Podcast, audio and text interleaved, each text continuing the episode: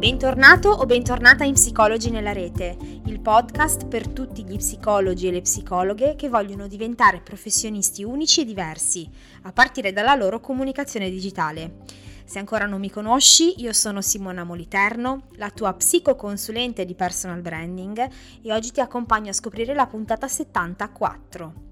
Oggi ti presento un'altra collega che mi ha aiutato a confermare un po' di idee e conoscenze che avevo nel, sul mondo del digital marketing. Sto parlando di Alessia Scognamiglio, probabilmente la conoscerai. Eh, è la psicologa dei marketers e dei creators, psicoterapeuta in formazione ad orientamento sistemico integrato ed è autrice di una bellissima pagina su Instagram e di un progetto che si chiama Dots Psicologia, che è un progetto di divulgazione che aiuta le persone a dare senso eh, alle esperienze della loro vita unendo i puntini, che poi è una cosa che mi piace tantissimo. Con Alessia abbiamo rifatto un esperimento che avevo già proposto a un altro collega, Raffaele Simone, probabilmente te lo ricorderai. Infatti le ho proposto eh, di eh, discutere insieme di una serie di stereotipi, di miti e di leggende sul digital marketing che ho sentito diciamo in questi due anni eh, dire dai nostri colleghi psicologi. E abbiamo cercato di capire insieme quanto questi, eh, queste dicerie, diciamo, quanto questi miti possano essere fondati, quanta verità possano contenere o quanto invece siano privi di fondamento eh, e siano quindi falsi miti da smontare pezzo dopo pezzo. Ti lascio quindi al risultato di questo esperimento e come dico sempre io, bando alle ciance e sentiamo quello che Alessia ha da dirci in prima persona.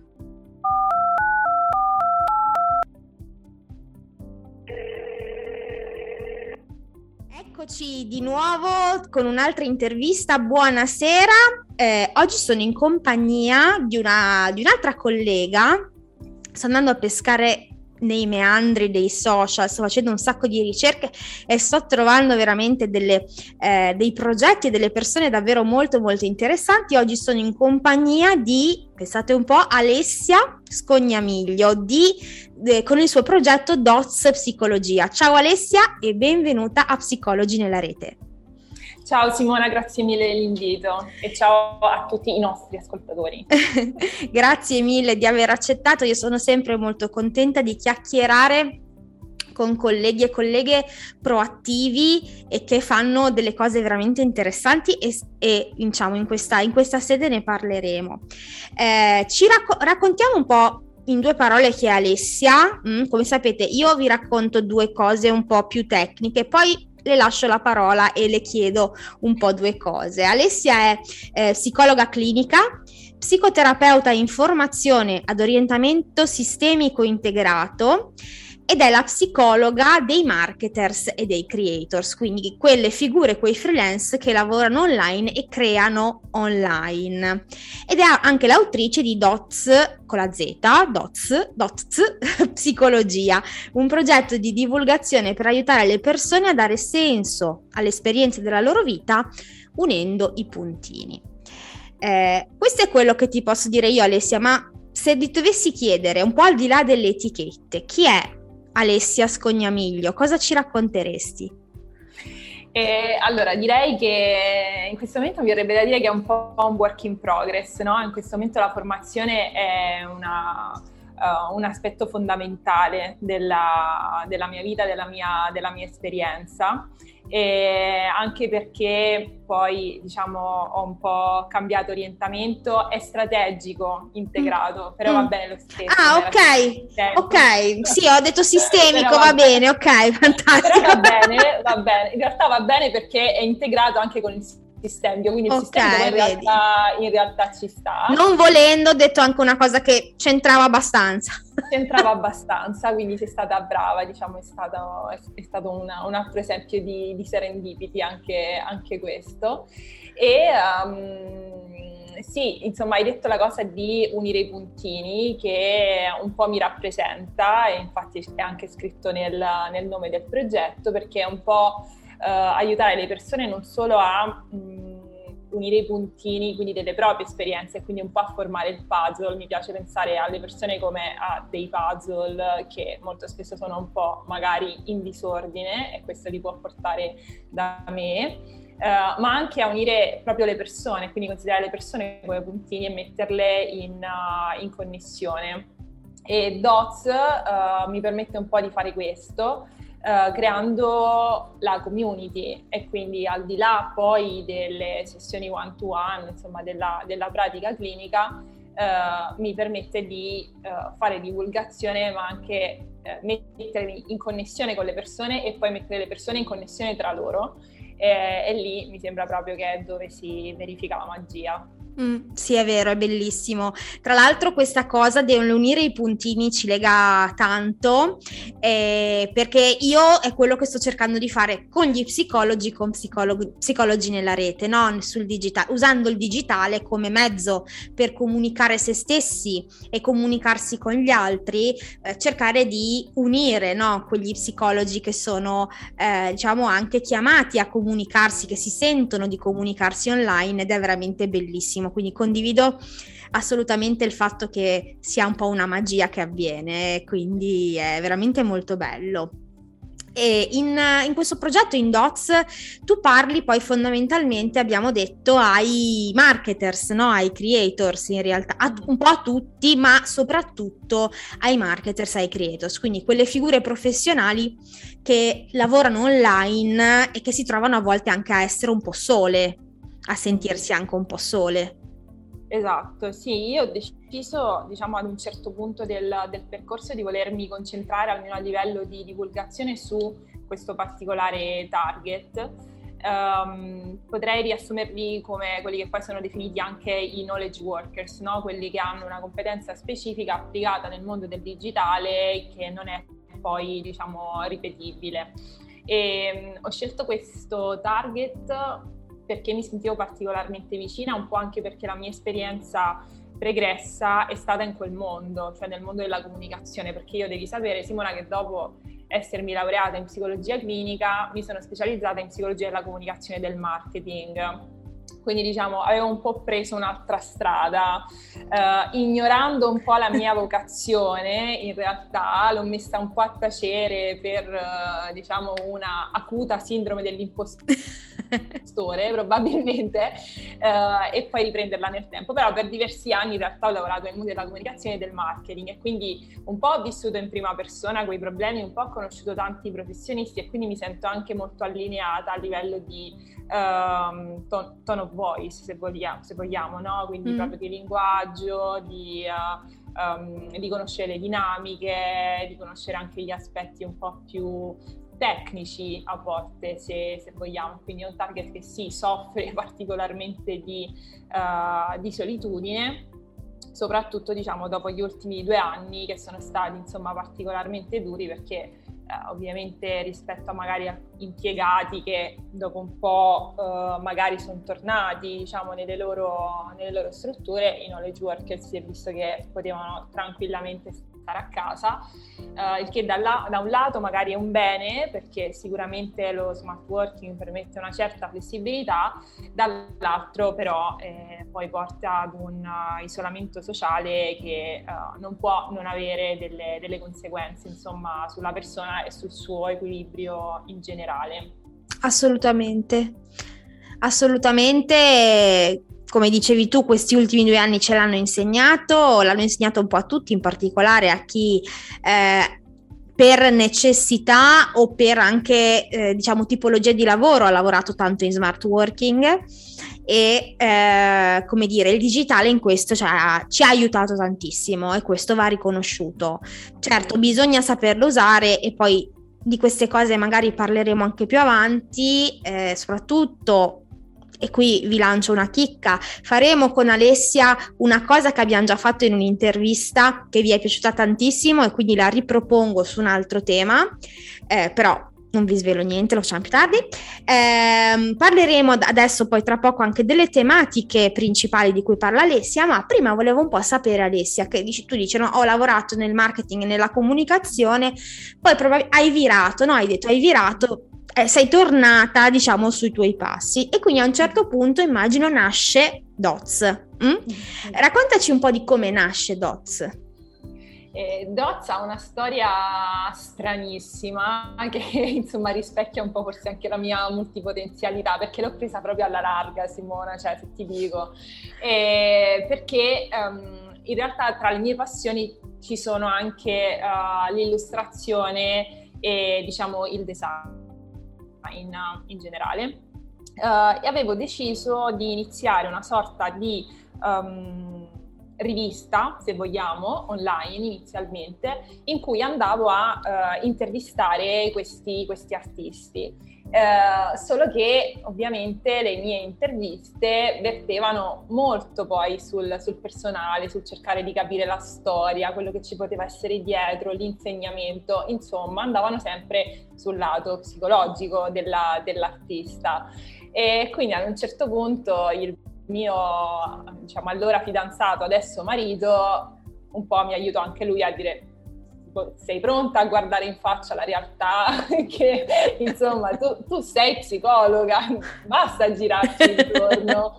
e forse è il caso diciamo di inseguire quello che è uh, anche un po' la tua, la tua indole e, e quindi poi da quel momento ho ripreso il percorso da dove avevo lasciato, questo ha implicato comunque fare l'esame di Stato perché nel frattempo l'avevo uh, lasciato così in stand-by. Uh, e poi iscrivermi appunto alla scuola di, di specializzazione, l'abilitazione, tutto quello che, che, è venuto dopo. Però sì, forse tra i post vecchi di Doz ci sono ancora delle, tipo delle illustrazioni, qualcosa del genere, poi facevo in inglese, insomma è stato stranissimo, però il nome mi piaceva tanto perché già allora era un po' la mission di creare questa connessione sia tra uh, le diverse fasi della storia di una persona uh, e sia poi proprio tra le persone. Perché mh, ricordando un discorso di, di, Steve Jobs, che è quello famosissimo, mi sembra alla, alla Stanford, Stanford sì, esatto. se non sbaglio. Sì, era quello lui parlava proprio del fatto di aver fatto tante esperienze diverse, apparentemente scollegate tra loro, eh, che chiunque avrebbe potuto dirgli ma chi te lo fa fare, che c'entra questa cosa che stai facendo, ma lui in quel discorso dice però io guardando indietro adesso riesco ad unire i puntini e so che ciascuna di queste esperienze mi ha lasciato qualcosa. E mi sono sentita molto eh, chiamata in causa da quella, da quella frase perché effettivamente il mio curriculum o comunque la mia esperienza è stata molto variegata, però ognuna di quelle esperienze mi ha, mi ha portato ad essere poi eh, quello che sono oggi e so che anche quello che sono oggi mi aiuterà ad essere quello che sono domani. Uh, e anche le persone a volte hanno bisogno di fermarsi e guardarsi indietro e rivedere anche, rivisitare alcuni uh, episodi che sono considerati fallimenti, magari nella vita di una persona, perché ho iniziato quella cosa, poi l'ho lasciata, l'ho mollata, sono andata a fare altro, ho fallito. No, Invece, se ti fermi, ti guardi indietro e provi ad unire i puntini, scopri che anche in quella fase comunque qualcosa che poi ti è servito l'hai imparato. Assolutamente. E quindi questo è stato, è stato Dots. E poi con la Z, perché Steve Jobs la pronunciava con la Z, da qual è? C'aveva questa Z fortissima e quindi è stato Dots. Complicatino in realtà dal punto di vista comunicativo. Eh sì, però particolare particolare, quindi sicuramente. Ehm, no, è assolutamente vero, io un po' mi ci ritrovo, immagino anche un po' chi ci ascolta, a volte ehm, sì, ci diciamo, ma quella, quella cosa che ho fatto, se anche magari prendersi un famoso anno sabbatico, piuttosto che fare le scelte che facciamo nella vita e poi ci ritroviamo magari dieci anni dopo a dirci ma se non avessi fatto quella scelta, se non avessi perso tempo. E in realtà io penso, e mm, un po' l'ho sempre pensato, che eh, non saremmo la stessa identica persona che siamo oggi, perché quella scelta, quell'anno sabbatico, quella, quella parentesi in quel, in, tipo, in quel tipo di lavoro che non ti è piaciuto per niente, però qualcosa ti ha insegnato, ti ha fatto diventare quello che sei oggi e probabilmente ti aiuterà anche a diventare quello che sarai domani. Quindi sono assolutamente d'accordo e anche a me un po' è rimasto nel cuore quel discorso e quindi sì, ti, ti capisco assolutamente. Siamo allineatissime. Assolutamente sì. E eh, diciamo in questo tuo progetto di divulgazione parli di tantissime tematiche, eh, parli di produttività, time management, mindset, creatività e tutte tematiche però in realtà molto pratiche, no? Quindi eh, non vai mai a parlare di che ne so, eh, ansia piuttosto che cioè, di tematiche psicologiche, ma molto concrete in realtà, molto applicate in ambito pratico, no? Eh, co- come hai fatto questa scelta? Cioè, come hai deciso di fare questa scelta nel tuo progetto? Uh, è un po' perché rispecchia me, un po' perché probabilmente rispecchia uh, l'approccio che ho scelto, quindi l'approccio strategico, che poi vai a vedere se è nato prima l'uovo o la gallina, nel senso che probabilmente ho scelto quell'approccio perché già era nelle mie corde questo modo di fare eh, e poi è stato amplificato dalla formazione e poi perché rispecchia sicuramente eh, anche, anche, il target, no? Mm. Um, quindi a me piace nella divulgazione intanto sicuramente fare una divulgazione sana e quindi anche distruggere una serie di miti che ci sono sulla produttività e sulla performance poi in generale, no? che è un po' il fil rouge che guida tutti i knowledge workers. E, ehm, però uh, mi piace sempre poi dare un aspetto molto pratico e lasciare sempre anche una sfida, un esercizio, uh, qualcosa da provare, da poter mettere in, in pratica subito, perché uh, è anche un modo per uh, stringere da subito, secondo me, un rapporto di fiducia, no? anche con il paziente, se ci pensi, quando arriva in seduta, già, se già nella prima riesci comunque a creare una piccola ristrutturazione, ad aiutarlo a vedere le cose da un altro punto di vista, crei comunque un clima di fiducia che poi ti permette di andare avanti in maniera ovviamente più libera, più sciolta e più amplificata sui social, credo che però si possa fare lo stesso e quindi cercare di dare qualcosa eh, che le persone possano applicare da subito e quindi trarre, trarre, beneficio, evitando magari anche di, sempre per scelta, di parlare di tematiche che possono, ehm, come dire, anche essere, ehm, per, per, qualcuno potrebbero anche essere un po' ancora un po' troppo spaventose, no? Se vogliamo, uh, o comunque, um, non so, un po' difficili da rendere accessibili. Quindi è stato il mio modo di aggirare la resistenza, perché poi in realtà arrivo pure all'ansia, però la prendo da un altro... È un'altra da, prospettiva, esatto. da un altro... Sì, giri un po' attorno. esatto, entro da un'altra porta che ho visto che poi mi permette insomma di allargare e di aprire poi i portoni, insomma, e quindi poi magari la conversazione si sposta in privato, però poi uh, si arriva comunque anche ad altri tipi di, di contenuti. Mm-hmm. Però sì, la scelta è stata prove ed errori, probabilmente, mm. vedere che cosa funzionava e cosa sentivo anche più nelle mie corde. Mm. Quindi sì, è stata mm. quella. Mm. Sì, quindi comunque è sempre una scelta poi alla fine legata a te come professionista, come persona da una parte e dall'altra rispetto a come risponde poi il tuo target, no? E quindi ri- riuscire a fare un match quest- tra questi due mondi eh, è sempre la soluzione migliore perché poi si crea quella relazione che ti permette di andare avanti e di fare qualcosa di valore poi fondamentalmente. Esatto, sì, ti permette di fare qualcosa di valore e personalmente anche di sentirti molto autentica in quello che fai, no? Perché, um, perché per, io lo faccio perché lo sento, quindi non, non, non, è, non, è, più tanto una strategia, un dovrei parlare di quello di quell'altro, ormai diventa spontaneo non so come, mm. come, dirlo, però mi permette di essere autentica aver fatto questa scelta perché è cucita su misura su di me. e, oltre che sul pubblico. Mm. quindi adesso siamo, io e il pubblico, siamo il target siamo allineati. Mm. Questa pre- penso che sia la migliore strategia possibile, nel senso che è quella che ti permette di andare avanti con te, ma di anche di ottenere risultati, perché poi è quella che ti permette di farti scegliere dalle persone giuste. Esatto, e quindi sì. credo che sia la migliore.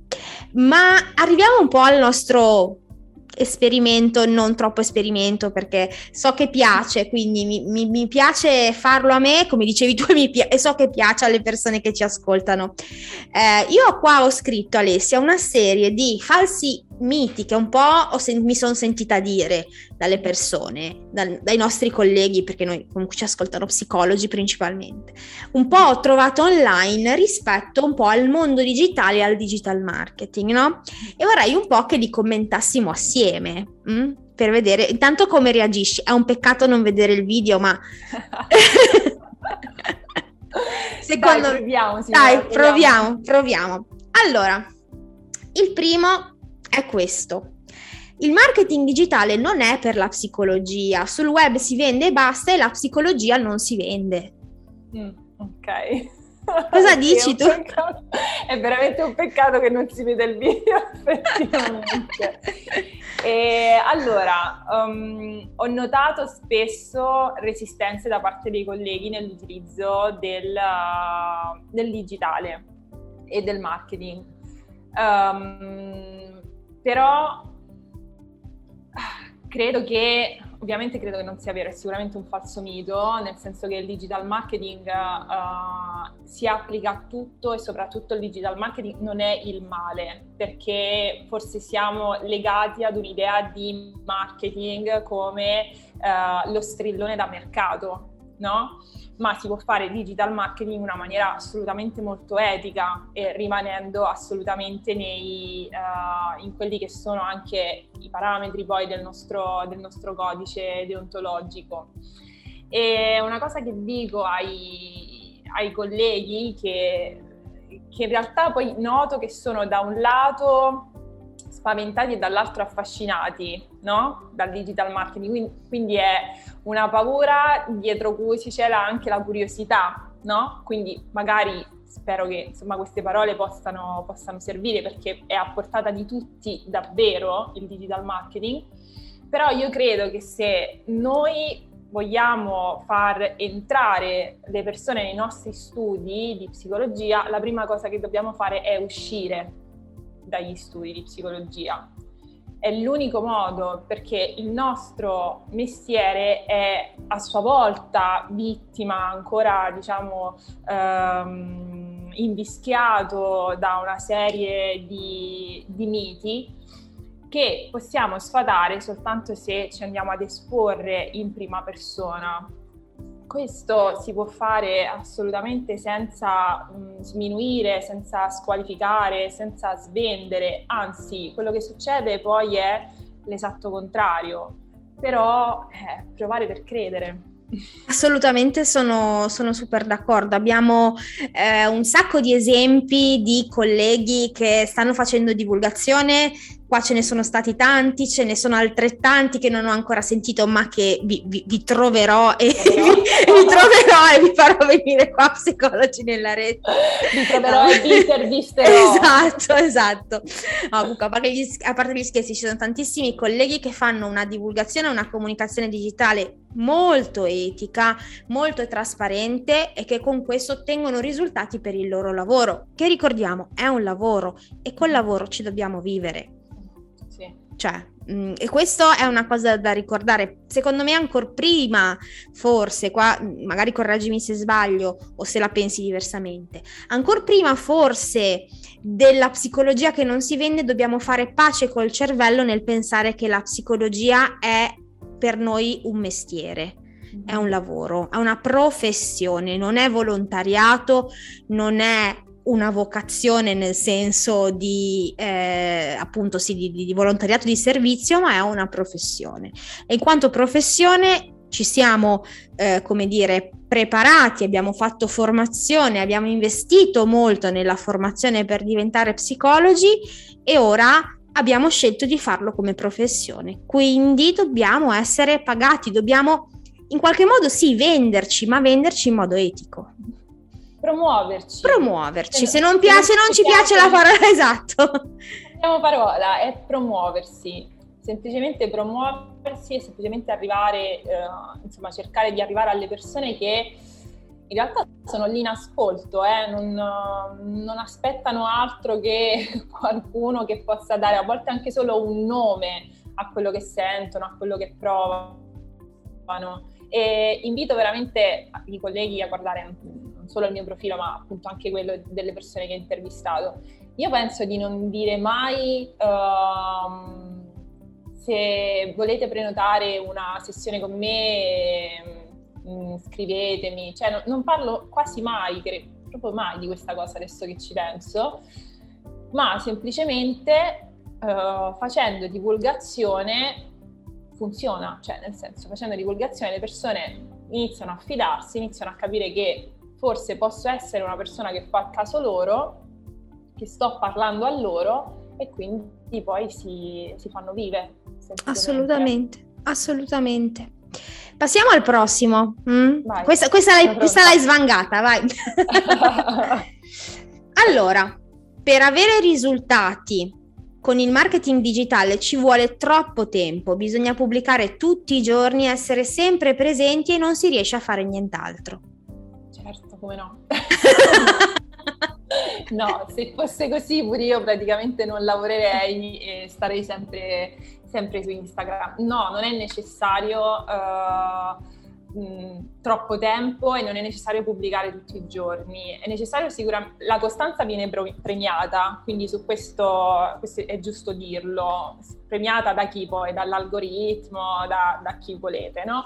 Però non è necessario pubblicare tutti i giorni, uh, è necessario sì pubblicare contenuti di valore, ma è meglio un contenuto di valore a settimana, che è assolutamente fattibile, piuttosto che pubblicare tutti i giorni cose assolutamente casuali, eh, scopiazzate e magari prese un po', non lo so, oppure pubblicare un giorno una cosa personale e poi un giorno una cosa di lavoro. Quindi direi che le parole chiave qui sono strategia e valore quindi pubblicare con una strategia. Per creare una buona strategia vi basta un weekend, in realtà, facendo le giuste domande su qual è il target che vorreste intercettare, quali sono quindi gli argomenti che sentite di, di, voler trattare, partire da una specie di... è proprio quello che ho fatto, mi ricordo proprio il foglio su cui iniziai a fare questo lavoro,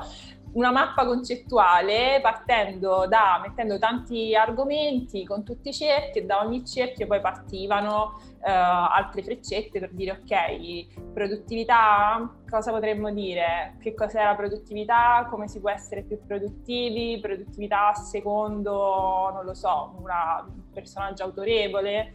Mm-hmm. E così abbiamo già un, uh, un piano poi lo possiamo sviluppare in un mese, in tre, in sei, un anno, non importa, però i contenuti di valore insomma sono, sono sicuramente più importanti dei contenuti costanti. Mm, assolutamente. Tra l'altro eh, spieghiamo un attimo il senso della costanza, cioè con costanza eh, non intendiamo appunto tutti i giorni, né... però intendiamo che è meglio decidere che per il tuo lavoro, per la tua organizzazione, riesci a pubblicare una volta a settimana, due volte a settimana una certa cosa, ma essere costanti nel tempo, quindi nella lunga durata e diciamo abituare le persone che ti seguono, che ti troveranno quel giorno lì, eh, ti troveranno in quel momento lì, sanno che, si, che quella volta a settimana, che magari puoi, può anche cambiare giorno, ma ci, una volta a settimana magari possono trovarti e possono sapere da te delle cose importanti piuttosto che cominciare a pubblicare come tu, tu, tu, tu, tu, tu e poi sparire per dei mesi. Esatto, sì, evitare di sparire per mesi è sicuramente consigliato, e, però sì, come dici tu, veramente anche una volta, due volte a settimana eh, penso sia, io, io, penso sia fattibile con un po' di, di organizzazione.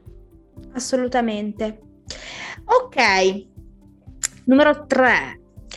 Eh, bisogna avere tantissimi follower perché la comunicazione digitale abbia senso. Sono quelli i numeri che contano, così come i likes e le visualizzazioni. Ok, le cosiddette vanity metrics. Brava, brava, very good. very good. No, non ci interessano, non ci interessano le vanity metrics, non ci interessa il numero di followers, non importano i like, non importano mh, mm, le visualizzazioni e niente. Um, io in questo momento ho un po' di followers, sicuramente sono, sicuramente sono contenta, ma comunque anche dei 10.000 che sono lì, mica mi seguono tutti e 10.000, quindi partiamo da questo, da questo presupposto. Uh, avere una uh, community, quindi non è tanto avere dei followers, ma è proprio fare lo switch e capire che non sono i tuoi followers, ma sono la tua community. Cioè, se inizi a vederli come una famiglia, ti accorgi che anche 100 è già un buon numero se sono 100 che ti seguono e aspettano i tuoi post rispetto ai like, rispetto a tutte appunto queste altre metriche che in realtà uh, fanno figo ma mh, mm, non convertono realmente il, in, né in lavoro né in quello che poi è il tuo uh, reale valore. E conosco persone che appunto creators che hanno delle community molto piccole, meno di mille persone e vendono, cioè riescono comunque a convertire perché danno valore, perché appunto pubblicano con costanza, perché hanno una strategia e quindi non è assolutamente quello il, il, l'ostacolo. Tutto è partire. Ah beh, certo, certo. C'è una teoria che sicuramente tu conoscerai Alessia, che è quella dei mille true fans, la chiamano, no? Quella avere vera, mille reali persone, persone reali che ti seguono per la volontà di seguirti, ti basta a creare un, quello chiamano business sostenibile, noi potremmo chiamarla una professionalità sostenibile per te per viverci in modo dignitoso e tranquillo, perché di queste mille persone eh, che ti seguono perché ti vogliono seguire, eh, se tutte anche a turno riuscissero a eh, diciamo utilizzare, fruire dei tuoi servizi, avresti già a disposizione un'ottima base su cui lavorare. Mm? Però devono essere mille persone che realmente ti seguono eh, per la volontà di seguirti e per quello che dici, per quello che fai. Perché poi cosa succede? Se noi diamo importanza a queste vanity metrics, come le chiamerebbero quelli bravi, eh, cosa succede? Che poi tutte le eh, tecniche per aumentarli diventano per aumentare questi numeri diventano ehm, per te utili, quindi eh, la vendita, eh, i famosi scambi, ora poi non so come si chiamano quegli scambi tra eh, follower che si ogni tanto anche a me mi scrivono ah eh, devi fare questo giochino che tu eh, segui me, poi segui cinque altre persone, poi tagghi me, poi fai queste cose tutte strane che ecco, um, no, quelli non sono mille true fans. Come, I mille true fans sono quelli che ti trovano, leggono i tuoi contenuti, ti apprezzano per quello che fai e decidono di seguirti, ma seguirti, come diceva Alessia, entrare a far parte della tua community, che vuol dire interagire con te, aspettare i tuoi contenuti, creare con te una relazione di valore e poi eventualmente eh, se, se, avrà, se e quando avranno bisogno contattarti. Esatto, è assolutamente così. Mm-hmm. Assolutamente così. Ok, ehm, quarto direi, se non mi sono persa. Bisogna essere presenti su tutti i social e dovunque sul web, web per sperare di ottenere risultati. Anche questo è sbagliato. no, allora diciamo che la strategia uh, multicanale, che sarebbe quella di stare, non lo so, su Instagram, Facebook, YouTube, Twitter, Uh, non lo so, Clubhouse, perché poi c'è stato pure il mm, periodo. È stato il momento. Sì, c'è stata una, una, bolla uh, di Clubhouse e, non lo so, Telegram e Pinterest, perché poi ce ne sono, ce ne sono infiniti, um, non è molto efficiente, perché sì che ti prende tantissimo tempo, uh, sì che non puoi pubblicare un contenuto pensando che vada bene per tutti, perché ogni social poi ha le sue regole, ogni social ha i suoi format che funzionano meglio di altri. Io direi che può andare bene provarle un po' uh, per vedere quale funziona meglio e iniziare poi a spingere soltanto su quella che funziona meglio per noi e per il nostro target. Um, in realtà già se abbiamo un'idea di target, di problematiche, abbiamo anche un po' un'idea di dove potrebbero essere, no? È chiaro che se mi rivolgo alle aziende potrebbe essere LinkedIn magari più uh, adatto, più congruo alla, alla mia scelta. Se uh, mi rivolgo agli adolescenti, eh, forse devo imparare a fare TikTok in questo momento, no?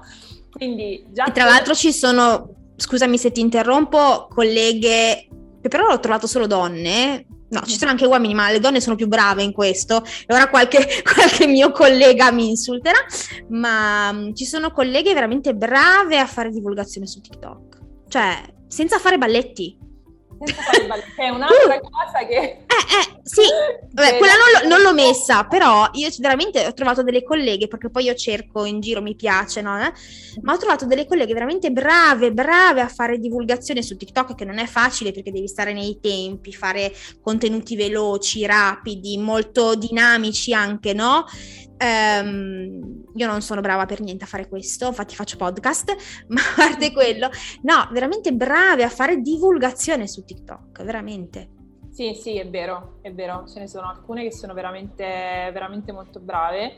E pure io ancora non sono bravissima in realtà con i TikTok, eh, faccio anche balletti a volte, ma non senza alcuna vergogna. Si prova, si prova, si sperimenta, io dico, no? Si sperimenta. Si sperimenta, si sperimenta. Uh, sono anche particolarmente apprezzati in realtà, però a parte gli scherzi, no, rispetto ai, alle piattaforme è meglio sceglierne una barra due. Ovviamente se non abbiamo idea di quale può essere il formato, ok, all'inizio provarle un po' e poi vedere qual è quella che funziona meglio per noi, dove ci sentiamo anche di più a nostro agio, non solo quale funziona meglio, perché magari, um, non so, su LinkedIn comunque non ci sono video, sono solo post, e magari YouTube è tutto video, ad esempio.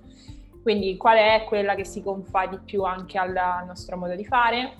E poi no, puntare soltanto su quella ed è più che sufficiente, perché in realtà poi su tutte le piattaforme in realtà sono sempre le stesse persone, eh, non è che sono pubblici così tanto, diciamo, a compartimenti stagni, nel senso la persona che sta su Instagram eh, ha pure Facebook, ha molta pure Twitter, quindi è un po', è un sì. po questa la, la, questione. Io ad eh. esempio ho puntato tutto su Instagram a un certo punto e ho lasciato perdere tutto, tutto il resto. Mm-hmm. No, certo, e tra l'altro, come dicevamo prima, se tu scegli un target e vuoi puntare sulle persone A, non ti interessa che ti seguano, cioè almeno non dovrebbe interessarti che ti seguano anche le persone B, vai a vedere dove sono le persone A, perché sono loro che vuoi, che vuoi aiutare no? col tuo lavoro e con la tua divulgazione, quindi teoricamente dovrebbe essere anche più semplice. Sì, sì, infatti è più semplice, però credo che un po' diciamo, la credenza, se vogliamo, di base del fatto di essere su più piattaforme è l'idea che così si arrivi a più persone. Mm. In realtà succede l'esatto contrario, mm. perché si arriva a piccoli magari gruppi di persone che poi non si mm. convertono mm. realmente in quelli che tu definivi prima i true fans e inoltre facciamo il quadruplo del lavoro. Della fatica, certo. Con, ha... Certo, assolutam- assolutamente, assolutamente. Allora, 5. Tutti possono gestire una comunicazione online sui social media, ad esempio, non ci vogliono competenze specifiche, quindi lo può fare anche mio cugino. Mm Con, con cugino, con tre mio cugino. Mio cugino. ok. Sì, abbiamo un cugino. Che no, gestisce i social media. Gestisce i social media e all'occorrenza fa i siti web. Assolutamente. E, allora, sul fatto che sia alla portata di tutti, sono estremamente d'accordo sul fatto che non sia necessario formarsi per comunicare sui social un po' meno, nel senso che eh, bisogna un po' formarsi, ci sono sicuramente tanti, tanti corsi per farlo, così come l'esperienza anche diciamo è, è maestra in, in questo, uh, però ci sono modi diciamo più efficaci di altri per far sì che la nostra comunicazione eh, venga recepita. Quindi cose che poi noi psicologi in realtà eh, cioè, siamo anche, come dire, abbiamo familiarità, anche i bias comunque cognitivi, insomma, sono materia uh, nostra, quindi non dovrebbero assolutamente spaventarci, e, però anche il modo di scrivere, quindi anche un, uh, un corso magari ad esempio sul, uh, su come scrivere dei copy, che siano, che siano efficaci, può fare veramente la differenza. E credo che per noi mh, sia anche stimolante studiare qualcosa di, di, diverso. Insomma, non so voi, ogni tanto pure aprire un libro che non sia di psicologia a me piace. Eh sì, sì, soprattutto essere curiosi anche di sapere, no? E, e un po' anche, sì. come dire, anche un po' protagonisti, no? Perché è vero, se proprio non sei portato, portata e vuoi lasciare in mano la tua comunicazione ad altri, puoi farlo, è una scelta, ci sono professionisti, scegli un professionista serio che conosca cos'è la psicologia e che sappia le dinamiche che stanno dietro al lavoro dello psicologo, però comunque il messaggio deve essere il tuo, cioè come dire, no? Mm, è, è poco poco autentico, no? un po' come dicevi tu prima, se lasci tutto in mano a un'altra persona, come dire, magari ti fa aiutare sugli aspetti più tecnici, giustissimo, sacrosanto, ti fai supportare sulle eh, regole anche che stanno dietro un po' al discorso social, al discorso sito web, al discorso contenuti e tutto, però poi il messaggio deve essere il tuo, no? Penso. Sì, sono, sono d'accordo. Trovate la vostra voce, perché poi è quella in realtà che fa la differenza quando è il momento di, uh, di far fidelizzare una persona, no? Di far sì che quella persona stia veramente lì ad aspettare i nostri contenuti e si fidi della nostra voce, nel senso proprio più bello del, del termine. Quindi um, gli aspetti tecnici si possono imparare e come dici tu basta un po' di curiosità, non c'è bisogno neanche di fare per forza corsi a pagamento, ci sono tantissimi blog, ci sono un sacco di video su YouTube dove si può imparare, possiamo guardare quello che fanno gli altri e quindi sbirciare, no? ispirarsi nel senso più um, onorevole del... Prendere ispirazione, diciamo. Sì, esatto, quindi vedere un po' com'è la comunicazione dei colleghi, vedere come scrivono un copy, vedere um, come parlano magari anche nelle, nelle, stories, perché poi un'altra cosa fondamentale è metterci la faccia, no? Uh, in questo far sentire la nostra, la nostra voce è importante, quindi anche se ci facciamo aiutare da qualcuno, possiamo delegare secondo me alcuni aspetti, ma uh, cerchiamo sempre di mantenere comunque il nostro mm, tone of voice, no? che quello è ciò che ci rende uh, veramente riconoscibili. Assolutamente, mi trovi super, super d'accordo. Ehm, siamo quasi alla fine, ne mancano tre. Vai. Allora, eh, questo è bellissimo. Ci sono segreti dell'algoritmo dei social che non possiamo conoscere. È l'algoritmo che decide chi farà andare virale e chi no. ok. The allora... secret of algoritmo. Ok, allora l'algoritmo, eh, in realtà se ci sono dei segreti sono talmente segreti che comunque nessuno li sa, quindi non vi preoccupate. C'è da dire che uh, sicuramente l'algoritmo... Mh, insomma, sì, ha la sua funzione, però non fissiamoci sul fatto che tutto dipenda allora dall'algoritmo, perché i true fans dell'algoritmo se ne infischiano, cioè sono lì e vedranno comunque sempre le nostre stories, i nostri post, perché appunto ci aspettano, ripeto. E rispetto poi all'algoritmo, se proprio la vogliamo dire tutta, ultimamente cambia talmente tanto che mi sembra che manco Mark ci sta più capendo niente, quindi proprio andate sereni, nel senso lo scoprite facendo test e vedendo che cosa funziona. Sicuramente un minimo di analisi dei dati, ma non c'è bisogno di prendere, come dire, in mano di nuovo il libro di psicometria per, per farlo. Semplicemente... psicometria! che ricordi! che brutti ricordi! No, però diciamo già le statistiche che vi dà la piattaforma sono più che sufficienti per capire um, quali sono gli orari migliori in cui magari potete replicare un contenuto, uh, quali sono, non so, le statistiche del vostro pubblico, uomini, uomini, più uomini, più donne, l'età, da dove sono, dove vengono, quindi già quello è più che sufficiente. Quindi non vi preoccupate, non c'è nessun segreto, non c'è nessun complotto dietro, semplicemente mh, fate il vostro percorso e andate a cercare le vostre persone. C'è spazio mm. per tutti e l'algoritmo se ne farà una ragione. Ah sì, assolutamente, ma poi ci si nasconde un po' dietro questa cosa dell'algoritmo per non provarci neanche a volte, no? Questa cosa mi fa un po' arrabbiare perché come dire, no, tanto ce l'ha, è un po' come quando dicevano per i concorsi, tanto è già tutto deciso, tanto scelgono solo i parenti, i figli di... E cosa ci, cosa ci provo a fare, no? È, un po' brutto, un po'... Sì, un po no, è un po', è un po' brutto. Comunque, al di là nel senso, l'algoritmo ok, c'ha il suo senso, i cambiamenti della piattaforma, eh, certo, nel caso di Instagram mi riferisco perché è quella che conosco meglio, è quella che uso di più ed è anche quella che cambia più spesso. Eh, però comunque ci sono anche persone da seguire che eh, ad esempio ci mantengono informati su questo e quindi ci dicono ah, in questo momento sembra che l'algoritmo favorisca di più i reels per esempio. Ok allora oggi magari provo a testare un reel vediamo se funziona o non funziona.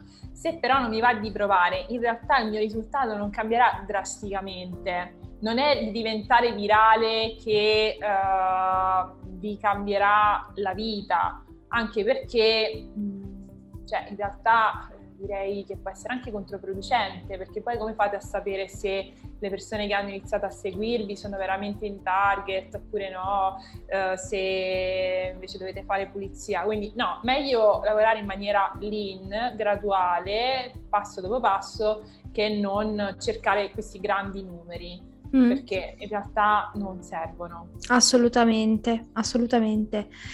E, ehm, ok, ultimi, ul, penultimo, se vuoi fare qualcosa di buono sul digitale, oggi come oggi devi fare video. No, non è vero neanche questo. Lo diciamo in un podcast. Lo diciamo in un podcast in cui non c'è bisogno uh, della, del contenuto video. Uh, così come uh, anche un, sempre riferendomi ad Instagram, un carosello ben fatto, un post scritto bene con uh, una foto, anche semplicemente anche una foto stock, va bene lo stesso, uh, va bene uguale, non, non devono essere per forza, per forza, video.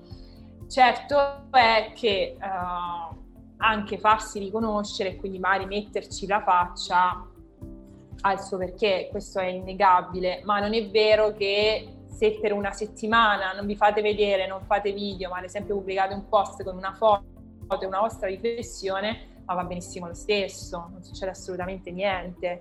Nelle stories stesse si può scrivere, non c'è bisogno sempre di parlare, se una settimana non vi va, siete troppo occupati, state male, non avete la mm. voce, quello che è. Mm. Non, è, non, c'è bisogno, non è assolutamente l'unico contenuto possibile. Uh, ci sono i canali Telegram anche che ultimamente diciamo spopolano, non c'è nessun contenuto video, mm, cioè sono testi, possiamo passare un PDF, possiamo passare tantissimi formati e non è vero che devono per forza essere, per forza essere dei video. Mm.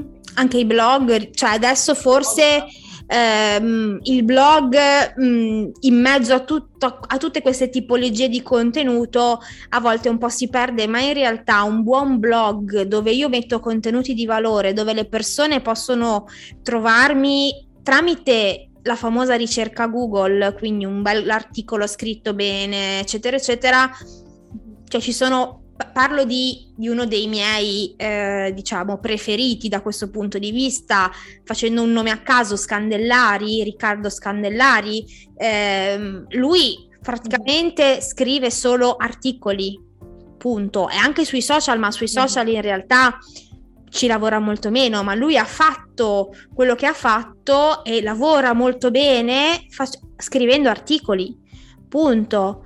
E è molto conosciuto nel settore, cioè anche lì conosciuto nel suo settore ovviamente, certo che non va magari in tv a fare l'opinionista, anche perché non, è, non credo che sia il suo obiettivo, visto che vuole lavorare con le aziende, ma fondamentalmente lui fa molto molto bene il suo lavoro e è arrivato dove è arrivato scrivendo articoli, non facendosi vedere in video.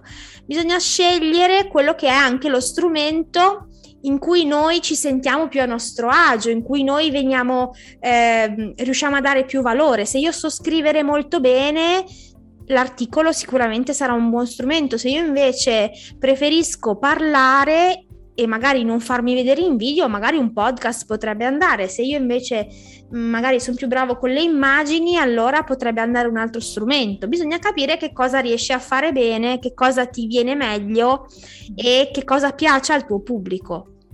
Mm-hmm.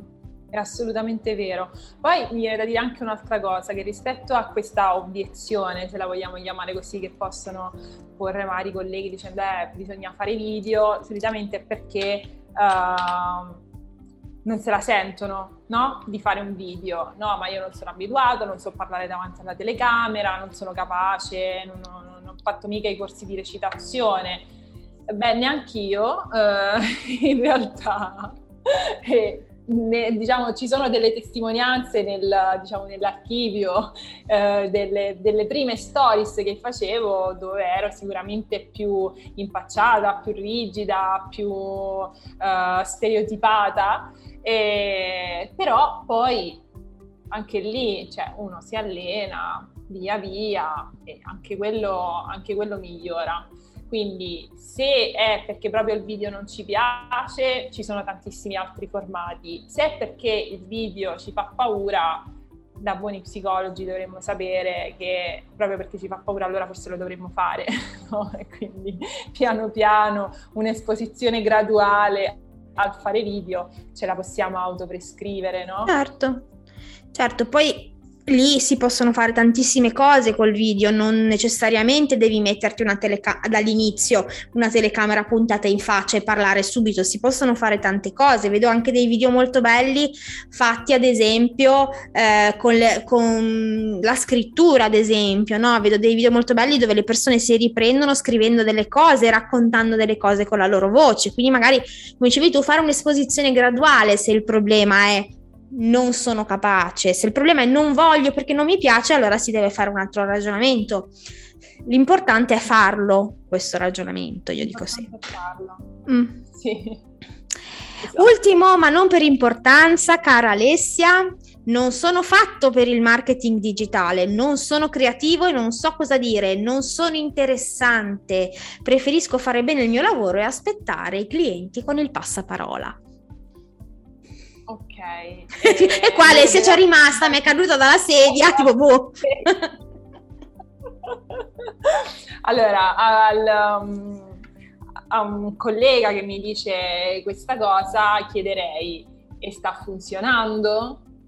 Stanno arrivando con il passaparola? Ti vengono a bussare alla porta? Ti vengono a citofonare? Perché se è così, allora io mi siedo e chiedo al collega come ha fatto perché eh, insomma a mio discernere per il momento diciamo non, non, non, non è proprio efficace questa, questa strategia E qui diciamo facciamo un connect the dots, no? ritorniamo all'inizio. Il digital marketing è veramente per tutti, è veramente alla portata di tutti, non c'è bisogno di essere uh, creativi, non c'è bisogno di uh, essere, no, non c'è bisogno di pubblicare cioè, quando io dico uh, contenuti di valore, non vuol dire pubblicare una verità assoluta ed illuminante, capace di cambiare radicalmente la vita delle persone, no?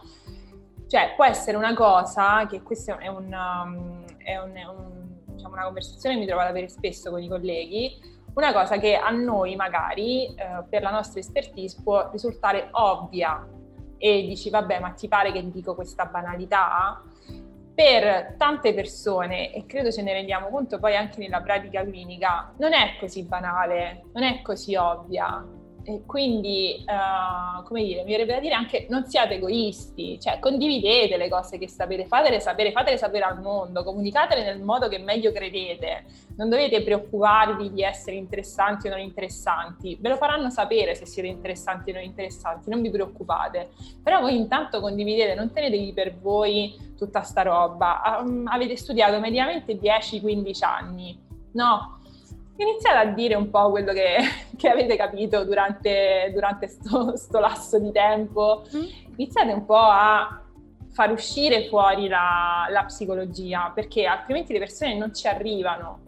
Sono stati fatti dei passi avanti, sì, sicuramente, sicuramente ci sono meno tabù, sicuramente se ne parla di più, ok, ma c'è ancora tantissimo, c'è ancora mm. tantissimo lavoro da fare e veramente è quasi un appello, abbiamo bisogno di più colleghi che facciano queste cose, abbiamo bisogno di più colleghi che divulghino, abbiamo bisogno di più colleghi che, ehm, che, che parlino, che ci mettano la faccia, che facciano capire alle persone che cosa significa ehm, la psicologia cosa significa andare in terapia, che cos'è la psicologia poi in tutte le sue sfaccettature, quindi non solo poi la, uh, la terapia.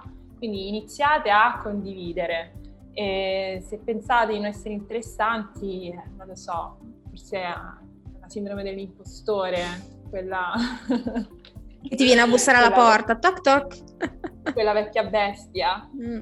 E c'è un unico modo per scoprire se siete interessanti o no ed è parlare. Quindi iniziate intanto a parlare e a farvi sentire e poi trarrete le, le conclusioni c'è un solo modo per essere sicuri di non sbagliare ed è quello di non fare niente. Voi provate. Assolutamente. Assolutamente. E sì, io direi, io non, io non, aggiungo altro perché questo è veramente un appello bellissimo che lascio, lascio così perché veramente sono, sono super d'accordo. Eh, però vorrei chiederti, ci siamo dimenticate qualcosa? Cioè, mi sono dimenticata qualcosa? C'è qualche falso mito che non è uscito, che proprio ce l'hai qua nella gola, dici deve uscire? Un falso, un falso mito, uh, un altro? Ma, ti... eh, un altro pro- mm. probabilmente anche che, uh, che, bisogna investire dei soldi mm. per, uh, per, fare digital marketing. E, ehm, e anche questo è, si, si, può sfatare mh, tranquillamente, cioè nel senso che devi investire in pubblicità, nelle ads, nel, in Facebook, eccetera, eccetera, che insomma funziona solo se dai soldi a Facebook sì. e Instagram, no? E anche questo non è vero perché si può fare assolutamente in forma organica, poi se uno vuole, ha voglia, ma quando ha una strategia, nel senso è una cosa che non consiglierei mai in prima battuta di iniziare a sponsorizzare senza avere una strategia sì, sì. alla base. Quindi la cosa migliore è sempre partire in organico, non spendere un euro, non spendere neanche un centesimo, vi dirò, e poi dopo, se vi va, si può fare anche quel tipo di investimento, ma in realtà iniziate a lavorare prima, cioè su questo io cioè, ve lo firmo. No, no, è vero, è verissimo. Eh, questa cosa dei soldi è, è, anche importante perché poi arrivano, diciamo, professionisti, appunto, i nostri colleghi che ti dicono: Ma io non ho da investire, non posso, non ho tempo, ma non ho neanche soldi. E invece è importante, cioè, all'inizio, soprattutto quando lavori su, sulla tua strategia per capire anche se funziona, no, ma neanche dopo in realtà, se imposti bene la tua strategia e se non vuoi. Se vuoi lo puoi fare e può essere un boost, ma se fa, tra l'altro se fatto solo in un certo modo, perché invece se lo fai a caso rischi di, di, di sprecare soldi e basta. Quindi sì, assolutamente. Bene, Ale, siamo, stiamo arrivando alla fine eh, di questa bellissima chiacchierata e anche, come dire, esperimento di, come dire, diamo delle mazzate ai falsi miti sul digital marketing, e, però vorrei chiederti, no, immaginati un nostro collega, una nostra collega che ha ascoltato la nostra conversazione, che magari si è fatto anche due risate, però ha capito un po' il messaggio che gli volevamo mandare, però ha ancora qualche resistenza. Mm? Gli è rimasta ancora qualche resistenza, quindi vorrebbe da te eh, Alessia un consiglio dato col cuore. Qual è l'unico l'ultimo, l'unico consiglio che vorresti dargli o darle? E mi verrebbe da dire che a questo punto forse c'è un altro falso mito che mi è venuto in mente adesso e che quindi lo prendiamo come, come consiglio. Mm-hmm. Il falso mito è che gli psicologi tra di loro non si aiutano perché siamo tutti competitor, perché il mercato è saturo, perché siamo troppi. Non so se è vero, ma non è sicuramente la mia esperienza, eh, perché conosco e ho conosciuto eh, colleghi che mi hanno aiutato e soprattutto io sono sempre aperta ad aiutare gli altri. Quindi se avete delle resistenze, dei dubbi, ma avete anche voglia di mettervi in gioco, davvero alzate la mano. Cioè, contattate me, contattate un altro collega e chiedete di prendervi un caffè, anche digitale se volete. E io davvero sono felicissima di aiutarvi perché non credo che aiutare un collega significhi che allora io avrò meno pazienza e quindi devo avere paura. Tutt'altro, credo che ci sia spazio per tutti, c'è spazio per tutti. Quindi se avete qualche dubbio alzate la mano e chiedete, vi sarà dato Bello, bello. Come finire in modo più bello in una puntata di psicologi nella rete se non con un appello alla collaborazione. Eh, io sono super d'accordo e tra l'altro mi metto eh, in coda ad Alessia a tutti gli altri colleghi che eh, sono venuti qua, che sicuramente saranno disponibili anche loro perché diciamo condividiamo un po' questo sentimento anche nei confronti della collaborazione, quindi eh, basta chiedere, basta, come dire, come diceva Alessia, alzare la mano e farsi vedere. Eh, c'è una rete disposta ad accogliervi eh, per aiutarvi in qualche modo a iniziare, anche solo con un supporto emotivo, un supporto, come dire, noi ci siamo, siamo qui. E, e quindi ed è anche bello per noi vedere che ci sono colleghi che vogliono iniziare perché vuol dire che stiamo andando nella direzione giusta. Alessia, cosa dici? Sì, assolutamente sì, perché in questo modo possiamo anche avere un'autorevolezza diversa. E un'autorevolezza diversa porta ad ottenere anche un, certo tipo di risultati per la nostra professione e per la nostra categoria che come sappiamo diciamo resta ancora relegata diciamo ad ambiti privati uh, mentre credo che forse se ci facessimo sentire tutti insieme sarebbe più, più facile anche arrivare uh, in altre stanze, diciamo così. Però non possiamo aspettare che siano gli altri a venirci a chiamare, dobbiamo essere noi a parlare. Funziona. Ah Assolutamente, assolutamente. Quindi Alessia, io ti ringrazio per questa ora passata insieme, perché è stata veramente per me molto, eh, molto divertente, ma anche molto istruttiva, nel senso che siamo riuscite a, a, sfatare un sacco di miti e a fare un sacco di, come dire, di, di contenuto di valore. Ecco, quindi grazie. E... Grazie a te, grazie a te soprattutto per questo progetto che è veramente una figata, quindi grazie. grazie. grazie mille. Grazie mille. E prima di lasciarci, però, volevo, come al solito, lasciarvi qualche riferimento di Alessia Scognamiglio, se volete andare a vedere cosa combina online, quali contenuti pubblica. Eh, innanzitutto sapete che potete trovarla sul suo sito dots con la z, eh, di otzpsicologia.com e poi sul suo canale Instagram, sul suo profilo Instagram dots psicologia, eh, su Facebook sempre come dots psicologia se volete invece andare a curiosare sul suo profilo un po' più istituzionale, la trovate su LinkedIn come Alessia Scognamiglio. Quindi eh, salutiamo, saluto e salutiamo tutti quelli che ci hanno ascoltato fino adesso e a presto. A presto, ciao. Puoi immaginare quanto mi sia sentita in connessione con Alessia durante la nostra chiacchierata. Il nostro modo di vedere le cose, di vedere la professione è simile e crediamo entrambe fortemente che nella nostra, nella nostra professione, nel nostro mestiere, sia necessario promuoversi ovviamente in modo etico, ma farlo comunque con l'aiuto e il supporto dei mezzi che il marketing digitale oggigiorno ci offre. I mezzi a disposizione eh, sono veramente tanti oggi come oggi. Puoi scegliere tra una quantità enorme di strumenti, tools, canali di comunicazione, social media, linguaggi attraverso i quali esprimerti per farti conoscere dalle persone. È molto importante ovviamente, come abbiamo sempre detto a Psicologi nella rete e qui te lo ribadisco, che questi attrezzi del mestiere rispecchino la tua persona e il tuo modo unico di fare lo psicologo. Quindi il mio consiglio oggi è quello di cercare, informarti, farti aiutare da professionisti, ma trovare comunque il tuo modo unico e personale per comunicarti nel mondo digitale. Per oggi la puntata termina qui e noi ci sentiamo di nuovo la prossima settimana. Come sempre ci tengo a ringraziare le persone che con il loro aiuto eh, mi stanno supportando eh, nella, nell'andare avanti col mio progetto con Psicologi nella rete, sono i finanziatori di Psicologi nella rete su Patreon. Sto parlando di Maria Rosa Ranieli, Monica Di Meo, Cristina Capone e Giovanni Avornia.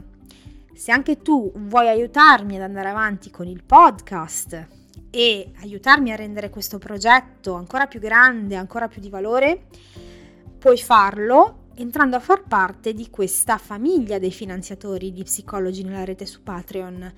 Basta andare su www.patreon.com slash Simona Moliterno e scegliere di sostenere il mio progetto con un finanziamento di soli 3 euro al mese ti ricordo che eh, sto aspettando il quinto finanziatore per aprire nuovi livelli di finanziamento con eh, delle sorprese ovviamente all'interno di ogni livello di finanziamento.